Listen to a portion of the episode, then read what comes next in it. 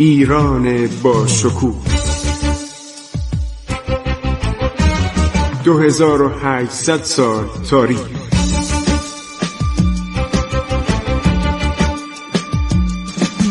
عبور از تاریخ.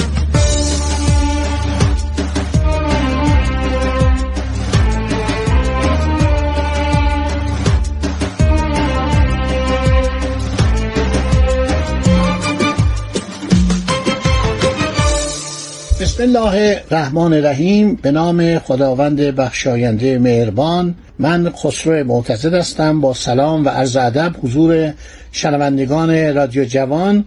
دنباله مطالب رو به عرض شما درباره حوادث بعد از نادرشاه میرسانم. خب علی قلی خان دستور داده بود که شاهزادگان افشار یعنی پسرموها و فرزندان آنها رو پنج تا پسر بود و تعدادی نوه. اینا رو بیارن عرض شود که به کجا؟ به مشهد. شهر مشهد پایتخت ایران بود در اون زمان چون رود سند تمام ایالات سمت غربیش به تصرف ایران در آمده بود. بنابراین نادرشاه از اصفهان پایتخت رو منتقل می‌کنه به مشهد که در وسط امپراتوری خودش باشه. خب علی قلی خان چند نفر فرستاد که آقا این شاهزاده کجا هستن؟ فکر کنید اینا با هم در یک سنگر بودن. اینا فامیل بودن. سوراب اومد.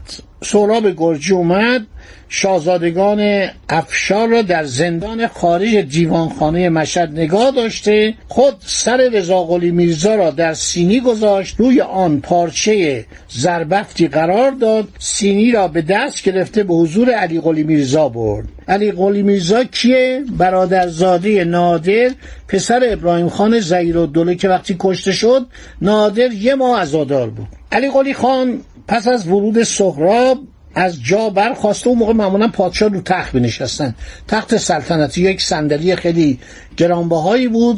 بسیار تمام مرصع می‌رفتن اونجا می نشستن تخت تاووس هم که گفتم با پتک و با عرض شود که تبر و تبرزین لهش کرده بودن تیکه تیکه کرده بودن جواراتشو به سرقت برده بودن آهناش هم فروخته بودن علی قلی خان بلند میشه میگه سوراب زود باش بگو ببینم چه کرده ای چه خبرهای خوبی برای من آورده ای سوراب گو قربان یه هدیه آوردم. گو هدیه چیه؟ توحش ببینید حیوانیت ببینید قصاوت ببینید. سرپوش زربفت و یک حوله خیلی زیبای پارچه قشنگی بود.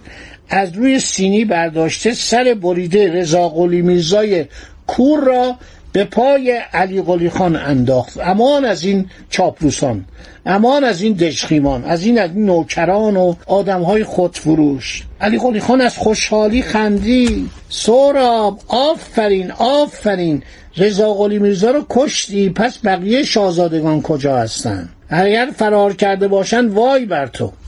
سوراب تعظیمی کرد گفت قربان همه رو آوردم. به اقبال بی زوال اعلی حضرت حالا شده اعلی حضرت؟ آوردم و اینام در خدمتن رضا قلی میرزا چون کور بود نمی‌توانست راه برود او را سر بریدم که مزاحمتش کمتر بشه. علی قلی خان از شنیدن این خبر به قدری خوشحال شد که قبا و جبه زردوزی شده خودش از تن در آورد بر دوش سهراب انداخت. فریاد زد این به اصطلاح حرام لغمه ها رو بیارید تا من ببینم. پسرموهاشو می‌گفت. پسرموها و بچه های اونا رو. چند دقیقه طول نکشید که سر زنجیر آنها را گرفته از زندان عرض شود به حضور علی قلی خان آورد.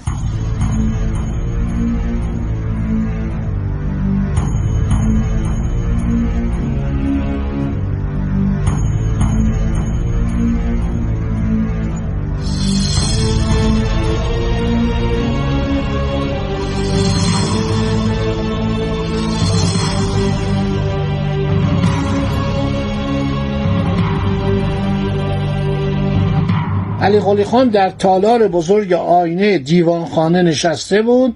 ارسی های تالار را بالا زده بودند. ارسی پنجره هایی بود. اینا رو مثل که از روسیه آورده بودن. به اینا می‌گفتن ارسی. ارسی یعنی روسی. سراب شاهزادگان را پایین ارسی های تالار نگاه داشت. علی قلی خان از بالا نگاهی به آنها انداخته گفت خب همه اتان را یک جا دستگیر کردم. بسیار روز خوشی است. شما تا هستید من نمی‌توانم با آسودگی و با خیال راحت سلطنت کنم. در قدم اول باید شر شما را از سر خودم کم کنم. بچه ها بیایید. بچه ها یعنی چی؟ یعنی چند میرغزب و دشقیم و فراش آمدن. علی قلی خان گفت شارخ را کنار گذارده بقیه را کنار همین باغچه جلوی چشم سر ببرید. تو حیات بود اینا. بیرون تالار ارسی. این ارسی رو می‌زدن بالا.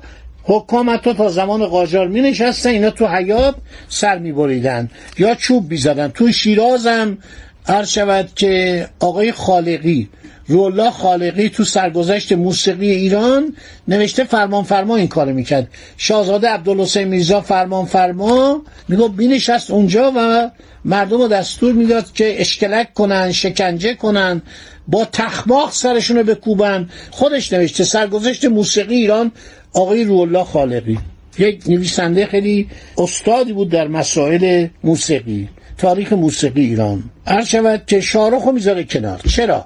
شارخ پسر رضا قلی میرزا بوده مادرش خواهر شاه سلطان حسین بوده یا دختر شاه سلطان حسین. فکر کنم دختر شاه سلطان حسین بوده و وقتی که عرض شود که رضا قلی میرزا دستور میده شاه تماس رو بکشن خفه کنن. در تبعیدگاه گفتم که نادرشاه در هندوستان دچار شورش میشه یه شورش در دهلی. خبرش به ایران می‌رسه این برای اینکه سلطنتش راحت باشه.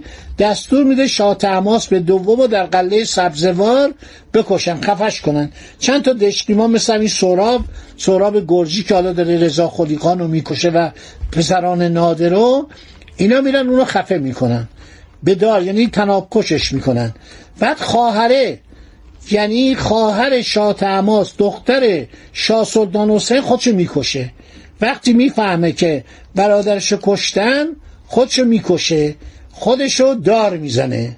حالا این وبال خون اینطوری آدمو می‌گیره. خب شارخ رو نگه میداره. چون شارخ مادرش از صفویه بود مردم به صفویه خیلی علاقه داشتن. میگه اینو نگه داری که یه روزی اگر لازم شد اینو بیاد بر تخت بنشونه خودش بشه قائم مقام. نایب السلطنه. نصرالله میرزا نگاهی به علی قلی خان می‌کنه میگه امو جان پسر امو تو بد می‌کنی.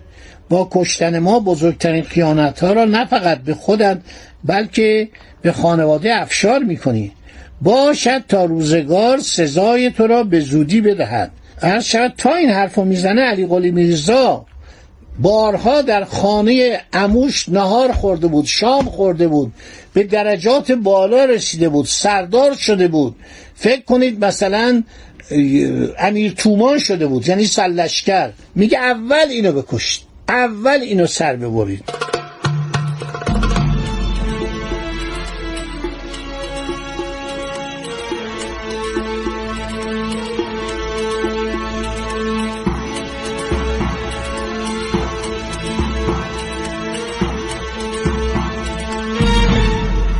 میرغضب ها مجال نمی‌دهند. نصرالله میرزا فاتح هند بوده. داماد پادشاه هند بوده. وقتی وارد شهر می‌شد مردم می‌رفتن استقبال گلباران. چه خبری چه تبل و شیپور و شادی و این بیچاره رو کنار باغچه می‌ذارن سرش و جلوی چشم سایر برادرانش می‌برن. زیر پای علی قلی میرزا میندازن علی قلی شاه. اسمش می‌ذاره علی قلی شاه. بعد می‌بینه این اسم زیاد مردم قبول دادن علی شاه. بازم مردم قبول نمی‌کنن میشه عادل شاه. کلمه عادل شاه رو برای خودش می‌ذاره بعد امام قلی میرزا رو سر می‌برن. بعد سایر شاهزادگان افشار رو سر می‌برن. شود شاه سلطان حسین هم بچه هاشو سی و نه تا بچه و نوش و محمود افغان در یه روز سر برید. خودش با همون جلادان افغانی.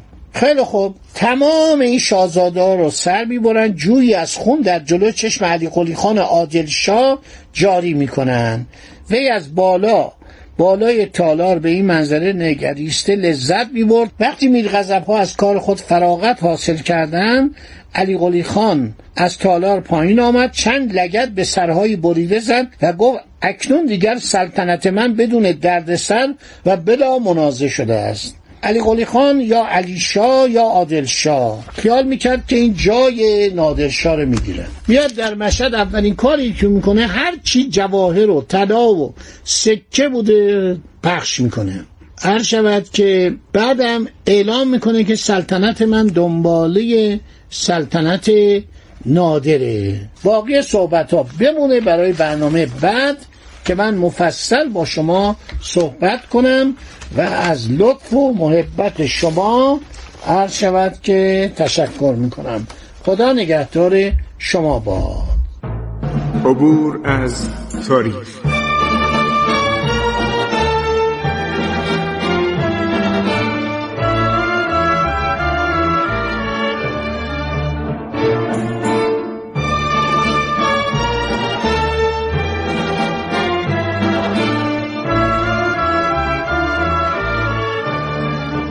ایران با شکوه. 2800 سال تاریخ. سرگذشت ایران ما به روایت خسرو معتزد